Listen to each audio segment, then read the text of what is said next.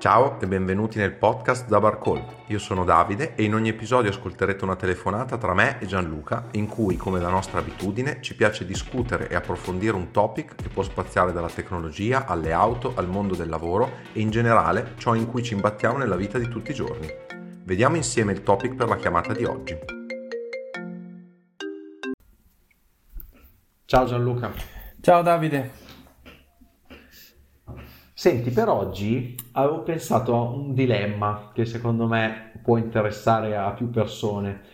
Eh, tu sei più uno da libro fisico o da Kindle?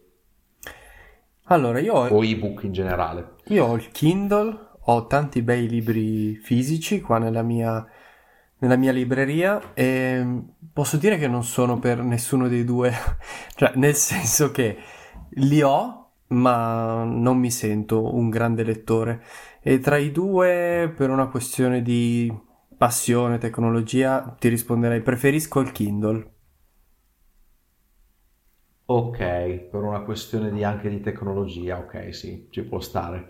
Sì, No, sì, allora a me è venuto questo dubbio perché ehm, guardo spesso un sito, no, che si chiama Visual Capitalist, che è un sito che eh, butta fuori statistiche eh, sotto forma eh, di qualcosa di visuale, quindi tramite immagini, Ah, grafici, grafici particolari, eh, non il classico grafico a torta di Excel, cioè è un sito veramente fatto bene. E è uscito questo articolo su ehm, quanto gli audiolibri, gli audiolibri, scusami, gli ebook e i Mhm. libri fisici abbiano uno share di, di vendite in alcuni paesi, presumo che abbiano preso i paesi più, eh, dove vengono venduti più libri.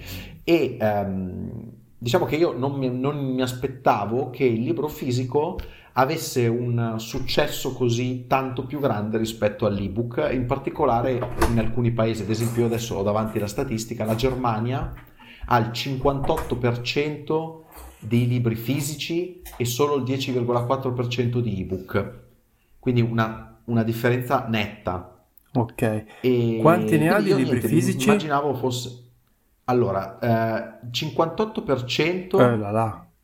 ha la più grande disparità, la Germania la più grande disparità tra libri fisici e ebook. È tantissimo. Sì, sì, è tantissimo.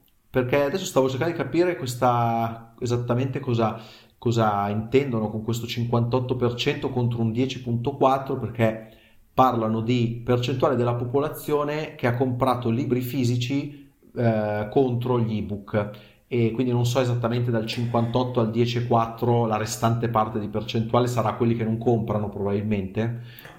Quindi sarà la parte che compra libri fisici, la parte Che che, non comprano comprano libri proprio. elettronici e quelli che non comprano proprio libri. Ma E perché quindi diciamo che il libro fisico ha lo zoccolo duro di appassionati del sentire la carta sotto le dita, il profumo della carta, e l'avere anche il piacere del peso sulle spalle di questo libro, quindi è una sì, passione che è difficile da radicare. penso anch'io che sia quello. Eh, giusto per chiudere il discorso statistica, ad esempio la Cina invece è il Mm? paese con la minor differenza. In Cina c'è un 32% di libri fisici e un Oh, 24,4% di ebook. Quindi ok. c'è un, un delta, una differenza tra queste due percentuali molto piccola. Quindi eh, l'ebook effettivamente sta quasi raggiungendo il libro fisico.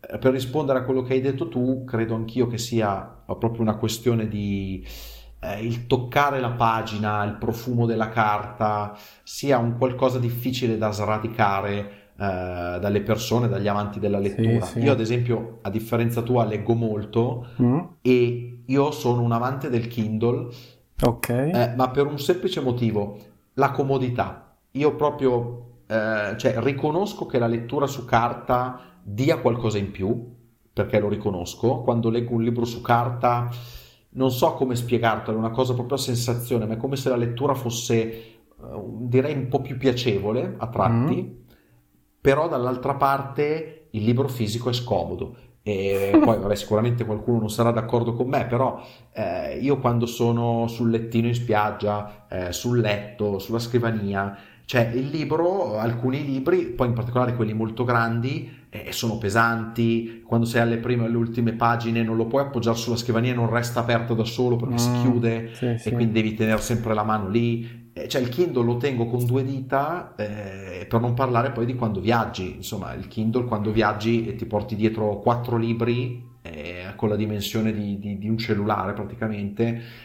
il libro fisico è un altro, un altro, pianeta. Ultimamente avevi letto qualche mattone che mi avevi detto 800-900 pagine, una bestia del genere?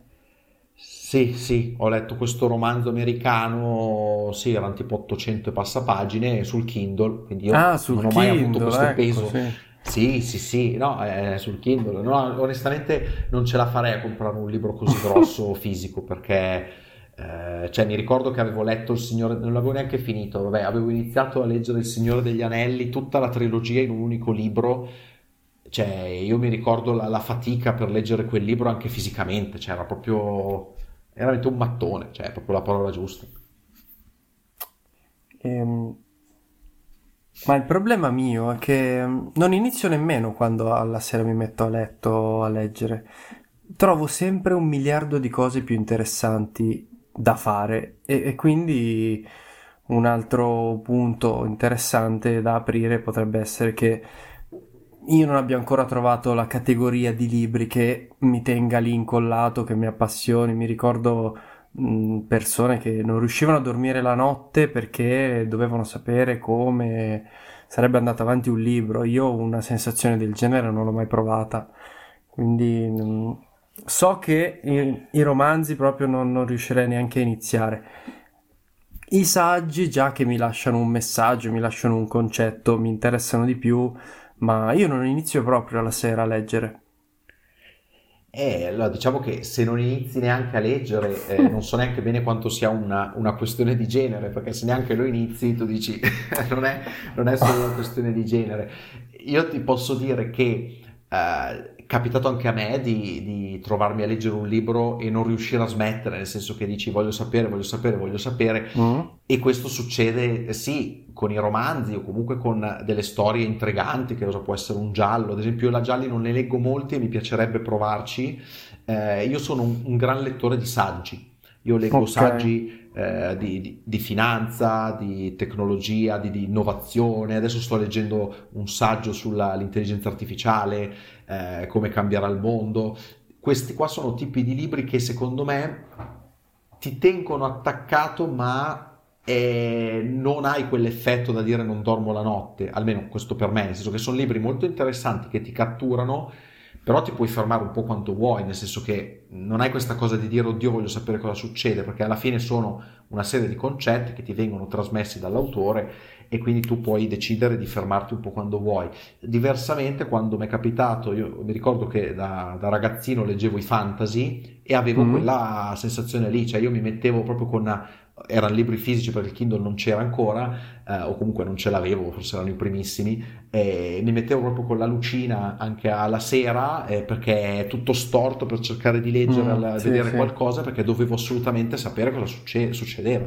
Questa cosa qui con i saggi un po' meno, un po' meno succede, sì. Invece quando guidavo io ero una macchina da guerra per gli audiolibri. Cioè iniziavo un audiolibro da anche 8-10 ore in due o tre giorni te lo finivo. Lì perché eh, non ero io a decidere il ritmo della lettura, ma era qualcun altro che decideva per me il ritmo e quindi non avevo la possibilità di guardarmi intorno, di scrollare il telefono. Quindi lì dove ero obbligato ad andare avanti a leggere, lì proprio non, non mi fermavo e recepivo anche bene i concetti, quindi riuscivo anche a stare attento durante la guida Audiolibri ne hai mm. mai usati tu? Uh, come te ho avuto un periodo che per lavoro mi muovevo tanto in macchina e sì, avevo ascoltato anch'io alcuni audiolibri ed effettivamente posso dire che è un format che ho apprezzato molto. Uh, mi ricordo che anch'io rimanevo molto appassionato dal, dall'ascolto di questi libri, mm. ricordo come facesse tanta differenza eh, la voce narrante, nel senso che eh, mi ricordo di libri che non tanto per l'argomento, ma quanto per il narratore che piaceva meno, evidentemente, magari una voce meno calda, meno, non so, persuasiva, non so adesso dire sì. esattamente la differenza, ma ricordo questa differenza che notavo. L'unica criticità, ad esempio, dell'audiolibro è che eh, un po' come te che dici non ti viene voglia di metterti lì a leggere la sera, io con l'audiolibro lo ascoltavo solo e soltanto in macchina, cioè non sì, esisteva sì. un altro momento della giornata in cui a me venisse in mente di ascoltare un audiolibro perché trovavo qualcosa di più interessante da fare. Invece in macchina, non essendo un grande ascoltatore di musica, dicevo, oh sì, adesso in macchina eh, sarebbe tempo perso, quindi mi leggo un bel libro. Sì, uguale, avevo proprio associato al momento della macchina l'ascolto del libro, invece magari il sabato la domenica a casa, anche durante le faccende, zero, non, non mi veniva neanche in mente, non era proprio un'abitudine. E ricordo mm. che nel servizio che utilizzavo su Audible c'erano anche dei doppiatori, cioè di livello, quindi erano letti benissimo quei libri. Sì, mi ricordo della, insomma, anche grossi investimenti che ha fatto Amazon sul servizio di Audible e, ed effettivamente penso che ne valga la pena, nel senso che se tu sì. vuoi un libro, vuoi che un libro sia eh, di qualità anche da ascoltato, deve esserci un, un, una bella voce narrante, altrimenti non, non, ottieni quel risultato. Io ricordo in particolare un libro che tra l'altro mi avevi consigliato tu, mm. eh, di, di Paolo Borzacchiello, eh, e quel libro lì è stato veramente qualcosa di magnifico da ascoltare perché la voce narrante era, non lo so, cioè, sai proprio quelle voci di cui non so neanche che faccia abbia questo narratore, ma ero innamorato di questa voce, cioè era proprio, non so come dire, ti ipnotizzava. Sì, sì, ora ripensando ai vari audiolibri a me è, venuto, è tornato in mente mm, Sergio Marchionne, letto ah, dallo sì. scrittore quello, cioè saltavo sul sedile della macchina durante il salvataggio di Jeep o di Chrysler. Mamma mia, cioè siamo finiti a parlare di audiolibri, sì. la sì, battaglia. un po' traslato, sì. sì, tra Kindle e cose, tutti ascoltare i libri, dove poi basta audiolibri, basta ebook e libri fisici. Sì, sì, no, sì. Vabbè, perché vabbè, è un argomento fortemente correlato secondo me e eh, che, pos- che, che, possiamo prendere spunto da questa cosa che abbiamo appena detto per un'altra domanda che, mi, che volevo farti, ma tu a livello tuo di percezione eh, con le persone che hai intorno, amici, parenti, colleghi, secondo te quante sono le persone che leggono in Italia? Adesso parliamo dell'Italia, così a in tua Italia, eh, parliamo delle persone vicino a me, poi arriviamo all'Italia. Vabbè, è, è una statistica, nel senso avrai un bel po' di conoscenti per quello che sai quanti leggono. Penso, penso pochi. Cioè, aspetta, più ci penso, più mi vengono in mente dei nomi di, di persone che leggono.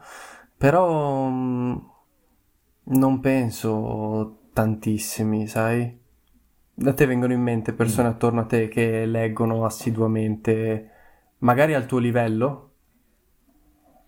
Allora, eh, ne conosco un po' che leggono, che cioè, mi capita, cioè, parlando così viene sempre fuori del ho letto questo libro, sto leggendo quest'altro libro, magari mi consigliano un libro, però eh, se devo pensare a, non so, dico 10 persone che, che, che conosco, secondo me non so neanche se arrivo al 50% di persone che mi vengono in mente o che so per certo che mm. leggono con costanza, perché per me uno che mi dice sì, magari leggo un libro all'anno, sì, va bene, però leggere un libro all'anno non, non ti considero un lettore perché insomma io faccio un po' fuori categoria perché quest'anno mi sembra che ho letto tipo una cosa come 25-26 libri, sono un po' esagerato, però eh, leggere un libro all'anno non lo so, poi dipende anche che libro, è chiaro perché se leggi eh, la trilogia del Signore degli Anelli, vabbè è un po' lungo, ci sta che non ci metta tanto, però sì, eh, non ne conosco così tante che leggono, però va un po' in contraddizione con una statistica che ho trovato mm. eh, dell'associazione eh, italiana, eh, come si chiamava? Associazione italiana dell'editoria. E tramite questo rapporto che hanno tirato fuori nel 2022 sembrerebbe che il 71% dei cittadini italiani eh, abbiano dichiarato di leggere almeno un libro all'anno e qua rientriamo ah, okay. nel mio un libro un po' poco, però sì, il sì, 71% sì. ha dichiarato di averne fatto almeno uno. Quindi più di quanto pensassi. Ma perché Anche poi... stupisce quindi? Sì, assolutamente. E fuori dalle librerie, mi sembra di Giunti o di Mondadori, c'è sempre una ragazza che nei centri commerciali ti chiede: Ciao, quest'anno quanti libri hai letto? Quindi sì, mi Mm. ricordo una volta aveva chiesto a me qualche anno fa, ed era stato un anno un po', un po' scarso di libri. Mi ricordo che le avevo risposto o uno o due. E questa mia risposta mh, me la ricordo ancora oggi, era stata un po' mh, demotivante, ecco, perché lei si, si aspettava chissà quale numero, chissà la gente cosa risponde a quella ragazza tutto il giorno. Eh, però Eh, se, se eh, leggi il vabbè, 71% diciamo che- ci fidiamo del sito. Sì, dai, ci si può fidare. E poi, vabbè, io non frequento librerie perché, appunto, eh, come ho detto, leggo Ah, particolarmente la maggior parte dei libri sul Kindle.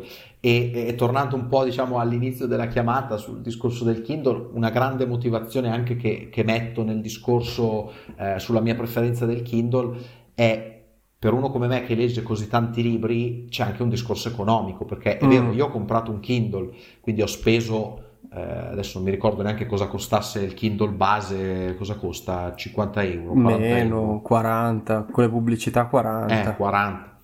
Ecco, 40 euro. Sì, però, cioè, eh, io prendo, ho letto appunto 25 libri, io ho guardato più o meno, cioè ogni volta un libro lo pago la metà, quindi magari costerebbe 19, magari lo pago eh, 9 euro quando va male, perché è tanto, è secondo me, tanto 9 9 per un euro, libro sì. digitale, è tanto, è tanto, i prezzi sono aumentati perché io mi ricordo qualche anno fa eh, che avevo già il Kindle e i libri, i libri in ebook costavano sempre 1, 2, 3 euro al massimo. Adesso ci sono dei libri fuori di testa. Io ho comprato degli ebook a 12-13 euro. È Sì, una sì, follia, sì, sì. secondo me. Però, sai, non hai alternative e magari il libro fisico te ne costa 25, quindi tu dici io comunque lo pago la metà. Quindi, nel senso, per uno che legge tanto, cioè io quei 40 euro del Kindle l'ho smaltito 10 volte ormai, no? Quindi Sì, anche a sì, livello sì, sì. economico il Kindle ha un vantaggio abbastanza notevole.